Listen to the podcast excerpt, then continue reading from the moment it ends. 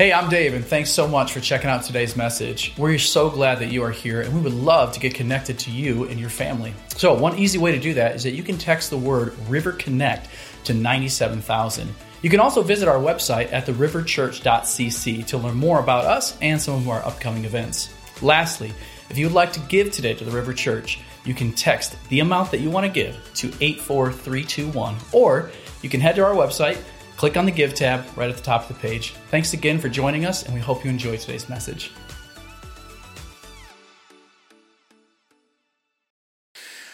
On May 10th, 1940, Germany invaded France and Low Countries, pushing back the British Expeditionary Force, along with French and, French and Belgian troops, all the way to the French port of Dunkirk. Some of you may have seen that movie. There was a huge rescue operation called Operation Dynamo that was organized by the Royal Navy to get troops off of those beaches and back to Britain. The, an admiral directed the evacuation, and, and this, his last name was Ramsay. And so Ramsay had retired before the war, but he was recalled in 1939 because of everything that was going on. So what, what happened was he and his staff worked in a room deep in the cliffs. It once contained a dynamo, an electric generator, and so that's why they called it this operation. It began on the 26th of May. Strong defenses were established around Dunkirk, and the Royal Air Force sent all available aircraft to try to protect the evacuation. Over 800 naval vessels of all shapes and sizes helped transport troops across the English Channel back to England. The last British troops were evacuated on the 3rd of June, with French forces covering their escape. But because of the, of the demographic and the, and the geographical area of Dunkirk, the large ships could not come into port. And so what ended up happening is they got all of these small fishing boats to volunteer to go into an active war zone and evacuate all of these soldiers because the water was too shallow for large ships to be able to make it to shore. This became known as the little ships. Churchill and his advisors had expected it would be possible to rescue only 20 to 30,000 men. But in the end, 338,000 troops were rescued from Dunkirk. All resistance in Dunkirk ended at 9:30 a.m. on the 4th of June. This evacuation was an important event for, for the Allies because if the BEF had been captured, it would have meant the loss of Britain's only trained troops and the collapse of the Allied cause. The succession or the successful evacuation was a great boost to civilian morale and it created the Dunkirk spirit, which helped Britain to fight on in the summer of 1940. Now, Churchill said of this victory, we must be careful not to assign the deliverance of, the, of these attributes to a victory. Wars are not won by evacuations. Britain was now clearly in Hitler's sights. Vulnerable, weakened by the defeat on the beaches of France because much of its weaponry and ammunition had been left on the shores of France. And it was a long way from its empire and Commonwealth allies. It faced the might of the German army and the Air Force alone. So on June 4th, 1940, Churchill reported to the House of Commons, their parliament, seeking to check the mood of national euphoria because of this evacuation, not winning a war, but of evacuation, and relief and unexpected deliverance, and to make a clear appeal to the United States. And these are Churchill's words. To the question of invasion of England, I would observe that there has never been a period in all these long centuries which we boast of when an absolute guarantee against invasion, still less against serious raids, could have been given to our people. In the days of Napoleon, the same wind which would have carried his transports across the channel might have driven away the, the, the, the blockading feet, uh, fleet. There was always the chance, and it is that chance which has excited and befooled the imaginations of many continental tyrants. Many are the tales that are told. We are assured that novel methods will be adopted, new methods. And when we see the, originally, the originality of malice, the ingenuity of aggression, which our enemy displays, we may certainly prepare ourselves for every kind of new strategy and every kind of brutal and treacherous maneuver. I think that no idea is so outlandish that it should not be considered and viewed with a searching, but at the same time, I hope, a steady eye. We must never forget the solid assurances of sea power and those which belong to air power if they can totally be locally exercised. And this is the part. I have myself full confidence that if all do their duty, if nothing is neglected, and if the best arrangements are made as they are being made, we shall prove ourselves once again able to defend our island home, to ride out the storm of war, to outlive the menace of tyranny, if necessary, for years, if necessary, alone. At any rate, that is what we're going to try to do. That is the resolve of His Majesty's government, every man of them. This is the will of Parliament and the nation, the British Empire and the French Republic, linked together in their cause and their, in their need, will defend to their death their native soil, aiding each other like good comrades to the utmost of their strength. Even though large tracts of Europe and many old and famous states have fallen or may fall into the grip of the Gestapo and, the, uh, and all the odious uh, apparatus of Nazi rule, we shall not flag or fail. We shall go on to the end. We shall fight in France. We shall fight on the seas and oceans. We shall fight with growing confidence and growing strength in the air. We shall defend our island, whatever the cost may be. We shall fight on the beaches. We shall fight on the landing grounds. We shall fight in the fields and on the streets. We shall fight in the hills. We shall never surrender. And if, which I do not for a moment believe, this island or a large part of it were subjugated and starving, then our empire beyond the seas, armed and guarded by the British fleet, would carry on the struggle until, in God's good time, the new world, with all its power and might, steps forth to rescue and the liberation of the old. This was the beginnings of World War II. The Nazi Empire would ravage the continent of Europe. The Empire of Japan would attack Pearl Harbor, making the entry of the United States into the conflict, or marking the entry of the United States into the conflict that had been thousands of miles away on foreign soil. But the strategies of leaders that would not give up the fight would take hold. The evil of the Nazi regime would be defeated, and England would defend her island with the help of her allies. France would be retaken and set free. See, in the middle of all these expectations and fears in England, Churchill would both seek and give counsel as he led his nation through extreme and bitter darkness. And today we begin a series called Expecting. We begin a series that, that, that is, is all surrounding Isaiah 9 6, and I'm going to read that verse here in a little bit.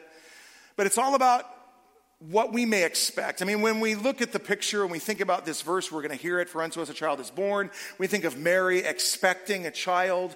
And that's definitely part of what we're going to be talking about. But every time we come to Christmas, we all have some expectations, don't we?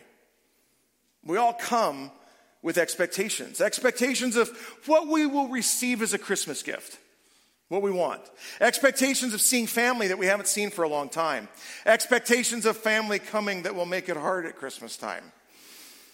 Expectations that you will automatically have a hard Christmas because of the family that won't be here, or the family member or loved one that is no longer with us. Expectations that Christmas won't be as good as the past because money is tight and you can't do as much this year. Expectations that you are staring at the end of your marriage and you don't know what to do and you don't see how it'll change. Expectations that nothing will ever change. Expectations that you'll have the best Christmas ever because you have the most awesome plans. We have expectations. And they are a flimsy thing. Because we have things that we think or expect will happen, we're looking forward to, maybe we're dreading them. Then the expectation can be great or tough. But when we get to the outcome, what we expected will greatly color how we experience the outcome. If our expectations are so out of whack, the actual outcome may never reach what that expectation was. So sometimes we have an expectation that this bad thing's going to happen and then it never does. And what do we just do? We spent weeks worrying about something that never actually happened and we just ruined the last three weeks of our lives. Or we have expectations that something big is going to happen. It's going to be an amazing thing. And then when the outcome happens, we're so disappointed that we can't even experience the good that is happening. Here's the thing about the expectations we have it all depends on who or what is the object of your expectation. It's what the foundation of that expectation is. Is your expectation based on truth? Is your expectation based on experience? Is it based on a person? Or is it based on the one? See, especially unmet expectations color our lives and bring us disappointment, even if good things are happening until we have our expectation expectations in someone that is sure, someone that is true, someone that will never fail you. So let's turn our Bibles to Isaiah 9 6. If you have your Bibles, Isaiah 9 6, it'll be on the screen behind me. It'll also, uh, you can download the River Church app and you can download, or when you do that, you'll have, a, have the Bible there as well. Um, Isaiah 9 6, and just so you know, we always use the English Standard Version here. So if you use a different translation, that's fine. But if you want to have the English Standard up in your Bible app, you can do that so you follow along and it's what you see and what I'm reading. So I want to read that for us this morning. Isaiah 9 6. For to us a child is born. To us a son is given, and the government shall be upon his shoulder, and his name shall be called Wonderful Counselor, Mighty God, Everlasting Father, the Prince of Peace. So I don't know what you're expecting this Christmas. I don't know what you bring in here with your expectations. But I hope that as we talk about the names of the child that was born to us and for us, you'll begin to place your expectations this Christmas in Jesus. See, this child is born to us and for us, which is interesting because I really I think back to Luke chapter 2, verses 10 and 11, and how Jesus was announced by the angels and to the shepherds. And, and the angel says this The angel said to them, Fear not, behold, for I bring you good news of great joy, which will be for all the people. For to you is born this day in the city of David a Savior, who is Christ the Lord. For unto you is born this day in the city of David. For unto you is born. This child is born for our benefit. This child is given to change things. This child is given for a purpose. What's the purpose? Why is God saying that through Isaiah that this child is born to us? That to the people of Judah here, that there is a son given. See, the idea of the word for right here, for to us, a child is born. We've been discussing this in our growth community a lot. How there are connective words in Scripture. And so, for us to actually understand why Isaiah is writing for to us, a child is born, that connects what he's about to say to everything that was said in the previous couple of chapters. We have to understand what's going on here and why Isaiah was prophesying like this. The big one that we always talk about in our growth community is therefore. You've got to find out what it's there for because it's connecting to something. You can't understand what's about to be said unless you read backwards and find out what the writer had just said. So we have to go back to what expectations God was giving his people in the prophecy of the Messiah, the child born to save. If we had time, we could go back to Isaiah chapter 7. We don't, we're not going to read it for the sake of time this morning. But we see that the king Ahaz is king of Judah at this time there was a divided kingdom. So Israel was a nation under David, under Solomon, and then at some point again, I, I, I, there, there, there was a break between the northern kingdom and the southern kingdom. The northern kingdom was called Israel, the southern kingdom was called Judah. Can you imagine being separated? Kind of like a civil war that we know in our history. But the division lines were never reunited. The nation of Israel in the north never had kings that, that, that honored the Lord. They went away from God. The southern kingdom had a few kings that honored the Lord. And always they were fighting, they were at each other. And that's what Ahaz was concerned about here. Ahaz was very fearful that Israel, the northern kingdom, would form an alliance with Aram, and he was looking for answers. God came to Ahaz in chapter 7. He said, Look, don't lead with fear.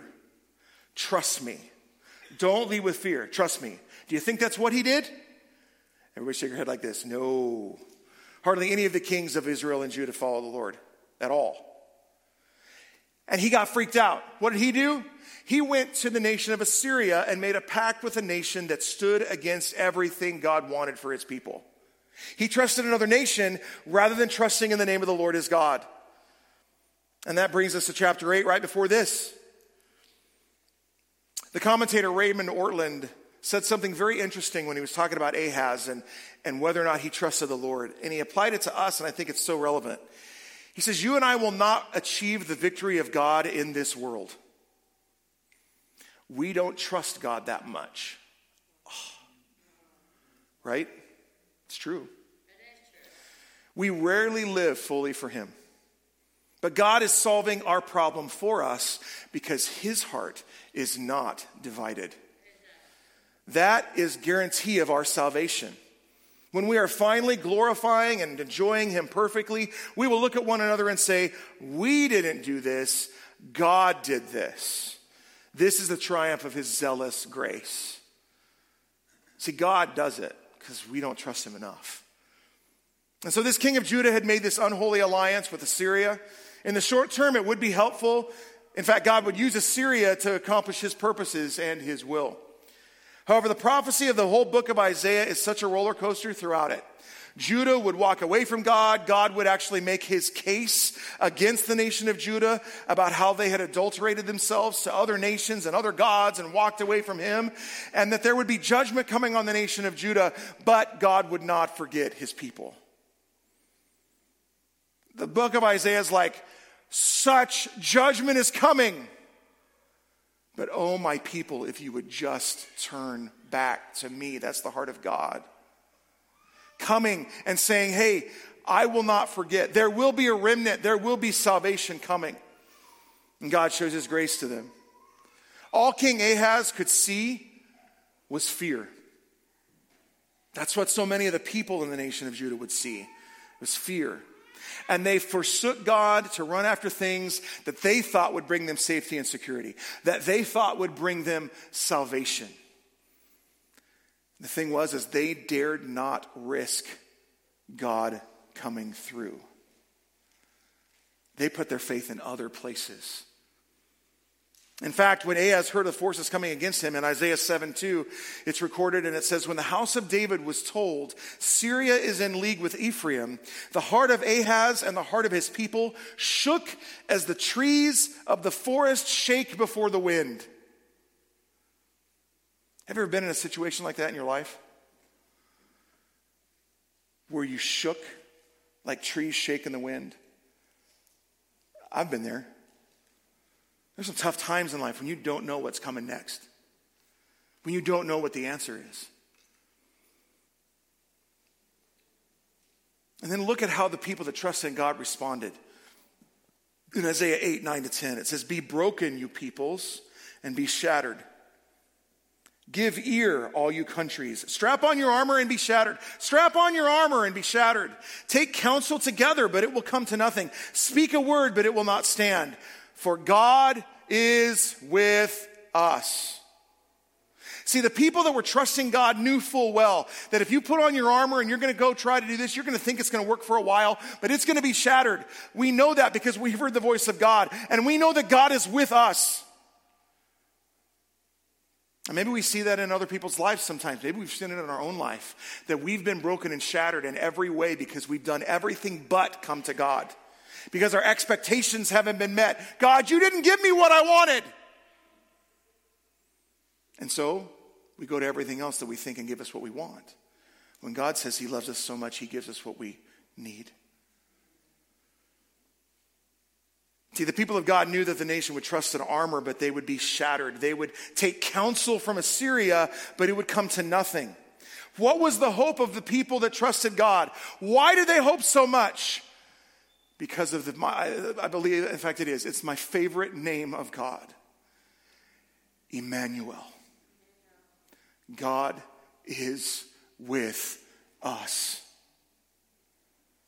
They knew he could be trusted because he never failed them. He never did.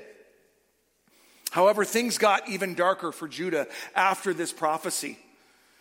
Very dark. They were surrounded and they would eventually see Jerusalem fall, their capital city. The city of God, the city of David where the temple was, would fall in 586 BC to the Persian Empire, or the Babylonian Empire, sorry. Centuries after this, but they, and they would see much destruction even in this fight all around Jerusalem, much like what we heard about World War II England earlier. But God would make a way. And there's two of the best words in Scripture but God. And then we read in Isaiah chapter 9 the entire passage through verse 6. The people who walked in darkness have seen a great light. It would get dark. Those who dwelt in a land of deep darkness, on them a light has come. You have multiplied the nation. You have increased its joy. They rejoice before you as with joy at the harvest, for they are glad when they divide the spoil. For the yoke of his burden and the staff for his shoulder, the rod of his oppressor, you have broken as on the day of Midian. For every boot of the trampling warrior in battle tumult, and every garment rolled in blood will be burned as fuel for the fire. For to us a child is born to us, a son is given, and the government shall be upon his shoulder, and his name shall be called Wonderful Counselor, Mighty God, Everlasting Father, the Prince of Peace. I'm going to go to verse 7. I don't have it on the screen, but of the increase of his government and peace, there will be no end. On the throne of David and over his kingdom to establish it and to uphold it with justice and with righteousness from this time forth and forevermore. The zeal of the Lord of hosts will do this. Man. For to us a child is born. That is how God would accomplish the purpose of dawning a light in the middle of such deep, deep sorrow and darkness. I didn't plan on this, but it's when we think about it in this context, I think it's so easy to see why the people of Israel, the Jewish people, missed Jesus as the Messiah when he was born and when he came and he started his ministry. Because they had been oppressed by other nations for so many years. And they were looking for deliverance, a physical deliverance, from an oppressive force whether it be Babylon, the, Mede, the Medes, the Persians, the Roman Empire, they were always under somebody's thumb. And they wanted, they wanted deliverance from that. What they didn't know, and what often, so often we don't know, is we need deliverance from something that is so much more insidious, evil, and treacherous than any oppressor can be. And it's sin.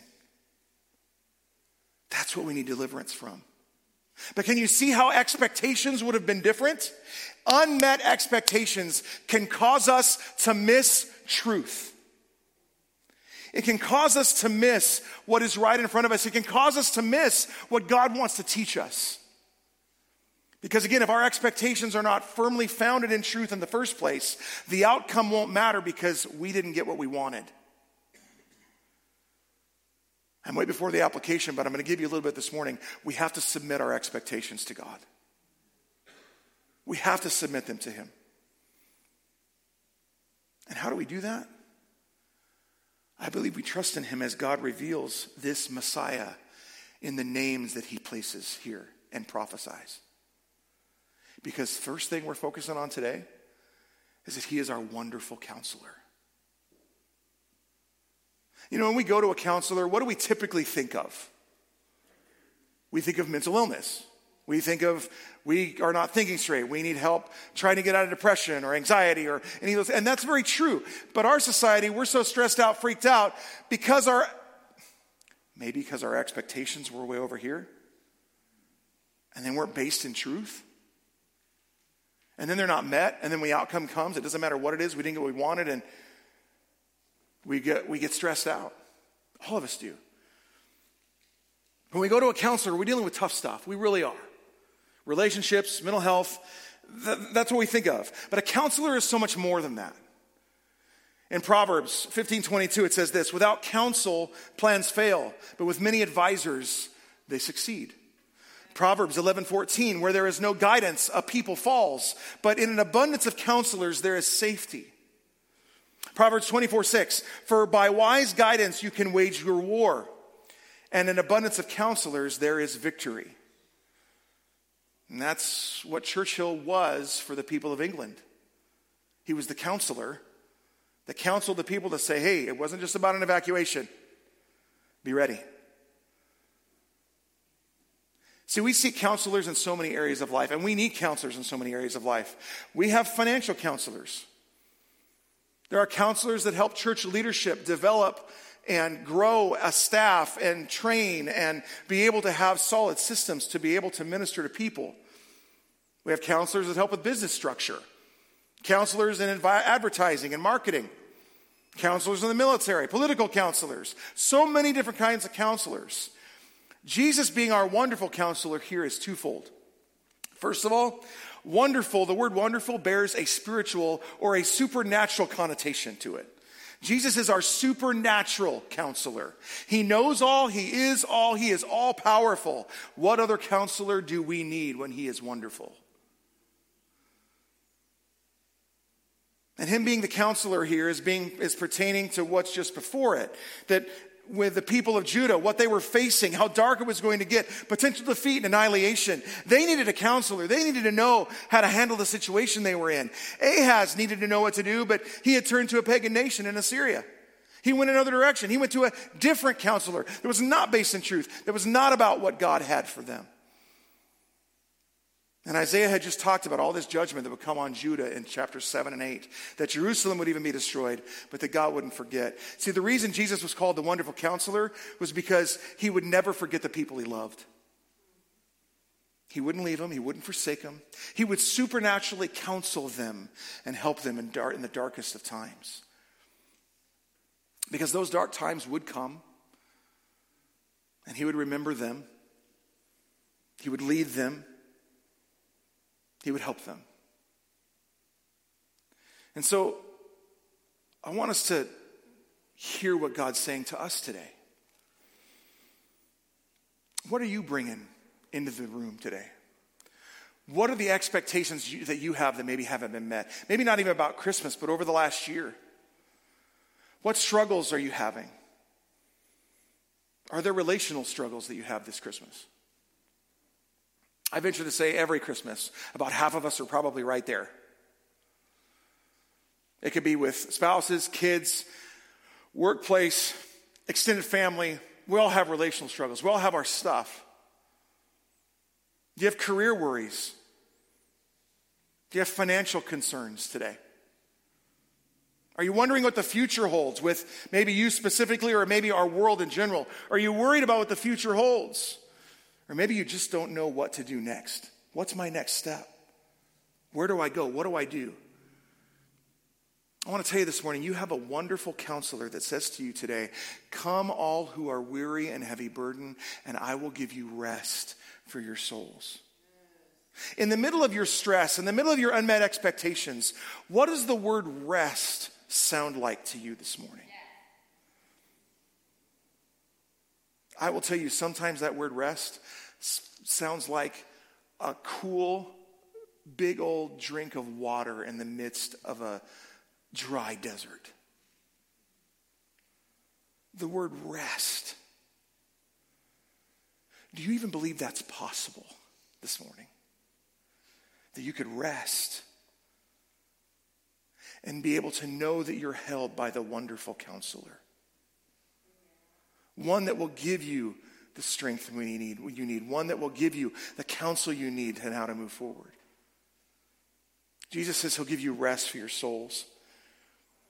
He will give you counsel that's beyond what you could ever do on your own. Hear that. He will give you counsel that will go beyond what you could ever do or accomplish on your own. How does this happen? Well, one of the favorite verses of mine in Scripture is Jeremiah 29 11. For I know the plans I have for you, declares the Lord plans to prosper you and not to harm you, plans to give you a hope and a future. Now, it might be a little different than what was up there, but that was what I had memorized.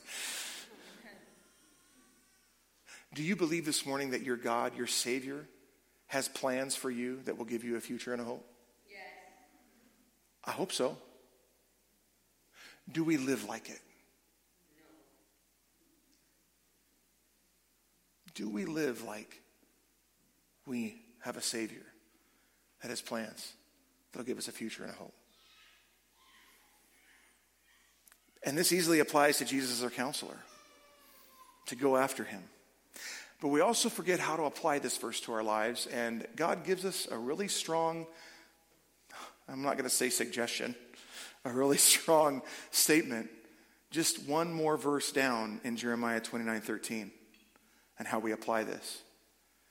He, where he says, you will seek me and find me when you seek me with all of your heart. Amen.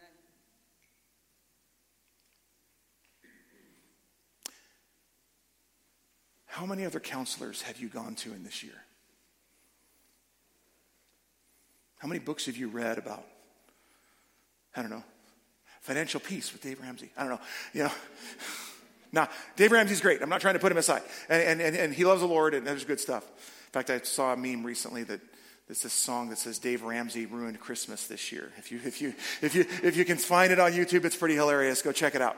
Um, but you can have good counselors. What are some bad counselors you've gone to? Can I tell you this morning? The news, bad counselor. And yet, so many times, that's what we find ourselves doing. And we decry the people that watch CNN or the people that watch Fox or the people that watch whatever one's in the middle. I don't know if there is one in the middle. I don't know. But we, we, we're, like, we're like all over the place. And we, we, let the, we let news and culture be our counselor when we have the wonderful counselor.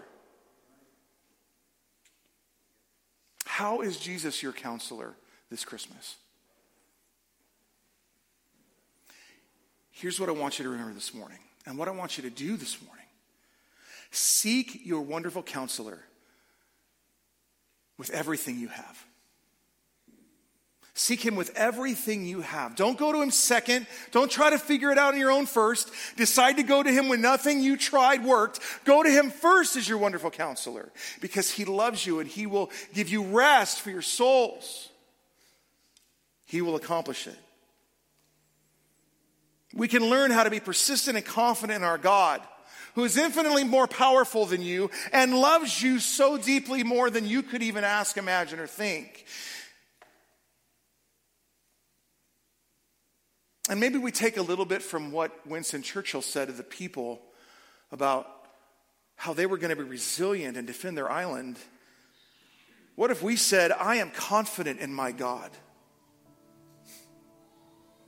I have full confidence that my God will do what he has promised.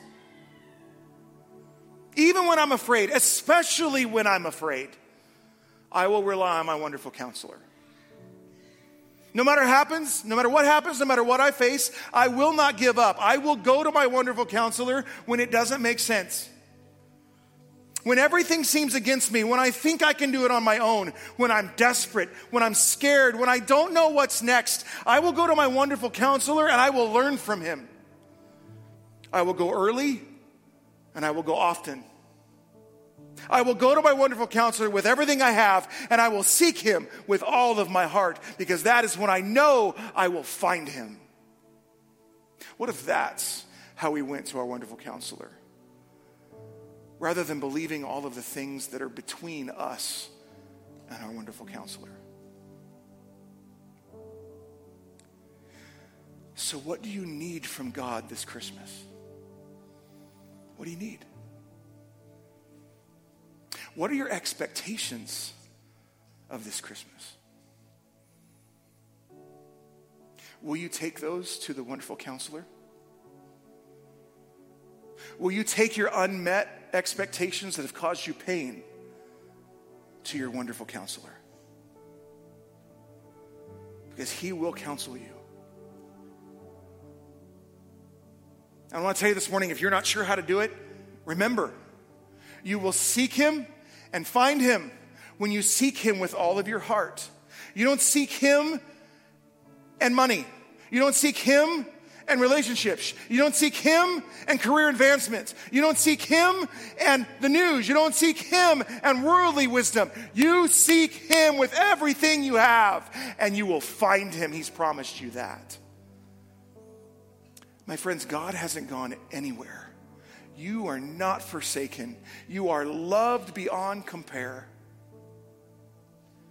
if we just seek Him with all of our hearts. What do you need this Christmas? Seek your wonderful counselor with all you have.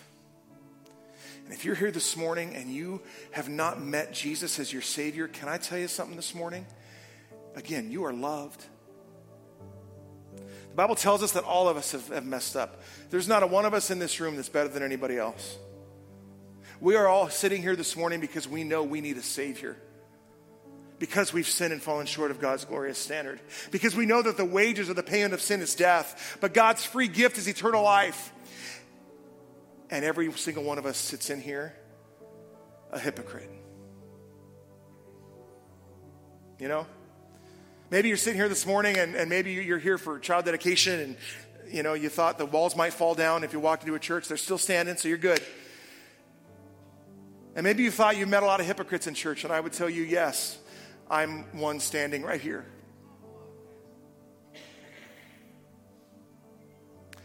But the good that is that all in me, it's all because of Him. It's not because of me, it's because of Jesus.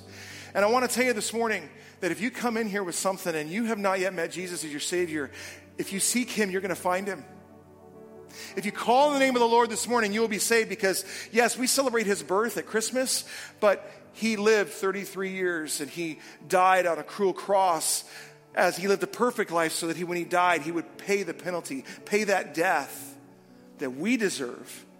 He put it on Himself so that we can know Him and we can call Him our wonderful counselor. And so this morning, if you're not sure that if something tragic were to happen to you, that you would be in heaven in that moment, you can know today. Call on the name of Jesus and he will save you. Tell him that I believe you are who you say you are, that you are the Son of God, and that you are you lived a perfect life, and that he did what he said he did, that he died on the cross for my sin, and that he rose from the dead on the third day. And ask him for the forgiveness of your sins, and you'll be saved in that moment, in this moment. What is the greatest Christmas gift you could ever be given freedom from sin. Let's purpose to seek our wonderful counselor with all we have this Christmas and take our expectations to Him. Let's pray together. Lord, we love you. Thank you for your word. Thank you for thank you for Jesus. Thank you for coming. Just the fact that you came, Lord, we are so grateful. God, the unmet expectations that we have this morning, Lord, I, I pray that we would learn what it means to, to bring them to you, our wonderful counselor. That God, maybe we've tried to strive for too long, and now it's time to bring it to you. God, if there's something brand new in our lives, I pray that we would go to you, we'd go to you often. because we will seek you and find you and we seek you with all of our hearts. And so, God, may we seek you as our wonderful counselor with all that we have. God, I would pray that you make us desperate for you because that is where true life is found. Thank you, God. If there's anybody here this morning that doesn't yet know you, God, I pray that they would hear you calling their name today that they might call on the name of Jesus Christ and that they might be saved right where they sit. That they would know that they're loved beyond compare. Thank you, God, for your love. Thank you for being our wonderful counselor. In Jesus' name we pray.